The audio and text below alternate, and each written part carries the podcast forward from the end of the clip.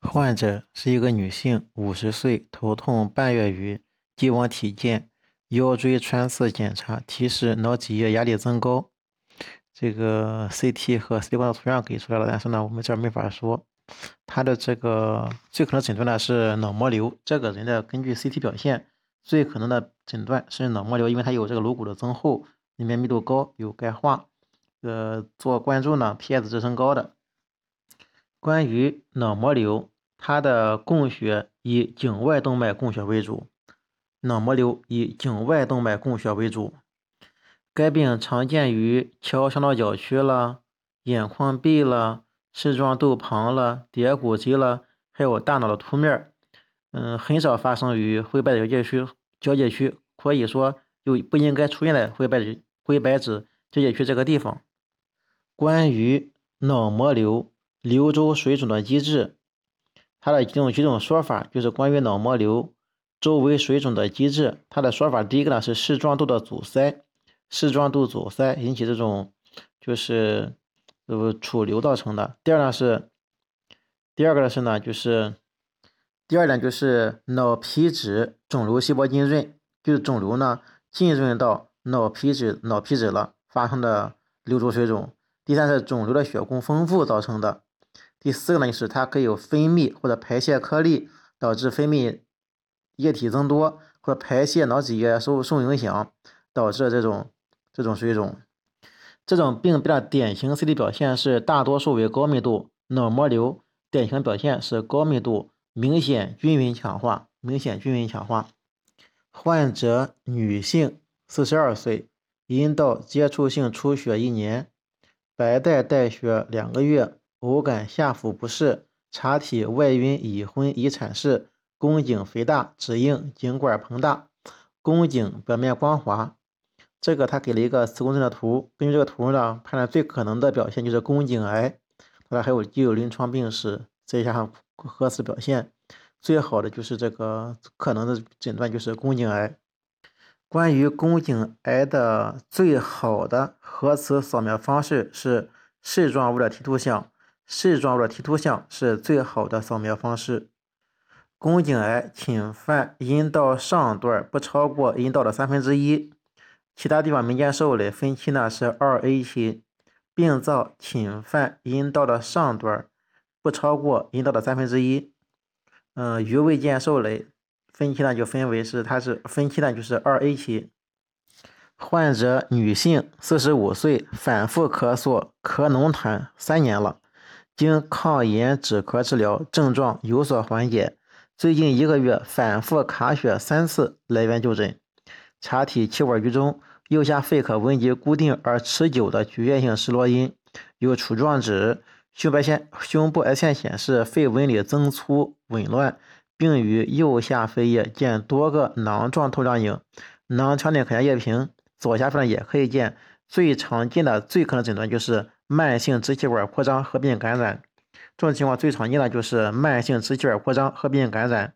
为了明确检查，它呢应该做高分辨 CT 或者薄层 CT 都可以。薄层 CT 的优点有哪些呢？第一个是空间分辨率高，看得清楚。第二呢，可以清晰的显示肺内的微细结构。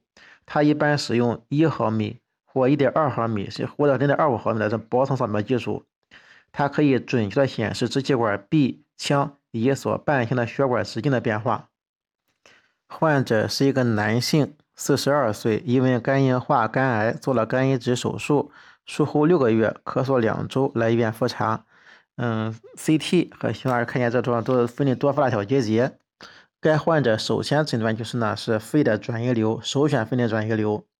它可能转移途径呢，根据它表现呢，这种多发的小结节，最可能就是经过肺动脉型转移，通过肺动脉转移、血型转移的。嗯，肺内转移结节可以为这个转移瘤，这个就是肺内的转移结节可以呢，就肺内转移结节可以是弥漫性的粟粒样结节，转移瘤的肺内转移，肺内转移结节可以是粟粒样弥漫性的结节，也可以是单发结节。结节呢可以发生坏死，形成空洞，也可以是钙化结节。钙化结结节就是转移结节，也可以发生钙化，有钙化结节。它也可以是带毛刺的结节，带毛刺的时候和原发瘤有时候很难鉴别。嗯，肺内转移瘤的结节很少含有脂肪成分，含有脂肪成分往往是错构瘤或者是畸胎瘤，这都是良性结节的表现。当然，畸胎瘤还有牙齿了毛发结构，就说往往是含脂肪的、钙化的这种，往往是这个爆米花样的约色，往往是错构瘤。关于转移瘤和原发癌的关系，关于转移瘤和原发癌的关系，正确的说法是：第一个呢是。原发支气管肺癌可以转移到同侧和对侧。原发的支气管肺癌可以转移到同侧和对侧。原发的支气管肺癌可以转移到同侧和对侧。乳腺癌经肺转移可以通过血型淋巴转移。乳腺癌肺转移可以通过血型转移，也可以通过淋巴道转移，还可以通过胸膜播散转移。睾丸的精原细胞瘤的肺和淋巴结转移密度较低。睾丸的精原细胞瘤的肺和淋巴结转移，它的病灶的密度比较低。中枢神经系统肿瘤容易发生肺内转移，中枢神经系统肿瘤容易发生肺内转移。男性三十二岁，进行性的吞咽困难，就像是食管癌啊。嗯，偶有胸骨后的疼痛，提供了一个吞背实验图，可以看局部的这种。不规则，现在看影半月症，像像气管、像食管的那种这种伸进来。根据这个食管造影表现呢，首先考虑是食管癌。该病好发于食管的中下段，中段百分之五十，下段百分之三十，中下段占了百分之八十。该病变恶性程度最高的类型是髓质型和缩窄型。这个食管癌恶性程度最高的类型是髓质型和缩窄型。髓质型和缩窄型是恶性程度最高的，增生型、溃疡型、硬化型、熏散型都要低一些。该病的癌前征象包括，癌前的癌前征象包括：第一呢是黏膜周壁消失、中断、破坏；黏膜周壁消失、中断、破坏；黏膜周壁是消失、中断和破坏。第二呢是食管管壁的蠕动不对称或消失。管壁蠕动不对称或者消失了，管腔内不规则的充盈缺损，管腔内可以看到不不均匀的充盈缺损，不规则的充盈缺损，管腔内看到不规则的充盈缺损，食管有轮轮廓不规则的较大龛影，其长径与食管直径纵径一致，它与纵肠镜与食管的纵径一致。患者男性，三十一岁，一个月前因左肌肋部刀刺伤。入院前，嗯，一天左上腹疼痛加剧，并出现发烧、发热，体温最高达三十九点五度，查体左上腹部皮肤淤血，有触痛，并可触及肿块，白细胞十四乘十的九次方每升，中性粒零点八八五，最可能诊断就是脾脓肿。这种情况下，它有过外伤，这次又疼痛加重了，还发烧。白细胞高，中性粒细胞多，那么这就是这就是最可能诊断就是脾脓肿。最具有诊断意义的东西是 CT 平扫加增强，是最有意义的。脾脓肿病因病理的叙述有以下这种说法：第一个呢是脾脓肿有多种细菌引起，病灶的早期以急性炎症反应为主，病灶早期是以急性炎症反应为主，常见病因。常见的病因为亚急性细菌性心内膜炎，常见病因是亚急性细菌性心内膜炎，嗯，通过血型过来的。常见细菌呢有链球菌、葡萄球菌，还有沙门菌。常见的病细菌有链球菌、葡萄球菌，还有沙门菌。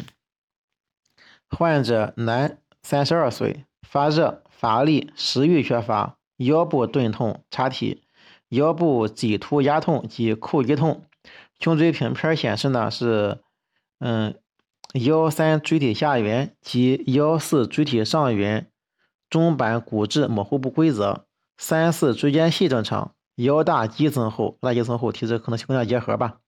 CT 呢显示腰三椎体下缘及腰四椎体上缘溶骨性骨质破坏，其中可见散在细小钙化，临近椎体骨质疏松，三四椎间隙正常。三四椎旁两组肿胀，最可能诊断就是脊柱结核。脊柱结核常见的一些表现包括脊柱结脊柱结核的一些表现包括：第一呢是相邻的椎体破坏，相邻椎体破坏。第二呢是椎间隙变窄消失椎体融合，这还没有，这比比较比较早。第一表现是相相邻的椎体破坏，第二个是椎间隙变窄消失椎体融合，第三个是椎体边缘重实样骨质破坏，椎体边缘重实样骨质破坏。第四个是腰大肌增宽可以发生钙化，腰大肌硬增宽可以发生钙化。成人椎体结核与椎体肿瘤在 X 线片上的鉴别点是看椎间隙是否变窄或消失。成人的椎体结核、椎体肿瘤鉴别上表鉴别点是看椎间隙是否变窄或消失。肿瘤一般不累积椎不累积这个椎间盘。炎症一般都要累积椎间盘，发生椎旁脓肿的概率最高的是腰大腰腰椎腰椎腰椎椎旁脓的发生率是最高的。脊柱结核的感染途径有脊柱结核的感染途径，第一个是直接扩散。脊柱结核的感染途径，一个呢是直接扩散，第二是血行播散，第三呢是沿着蛛网膜下腔播散。这三个途径，一是血行播散。第二是直接扩散，第三沿蛛网膜下腔播散。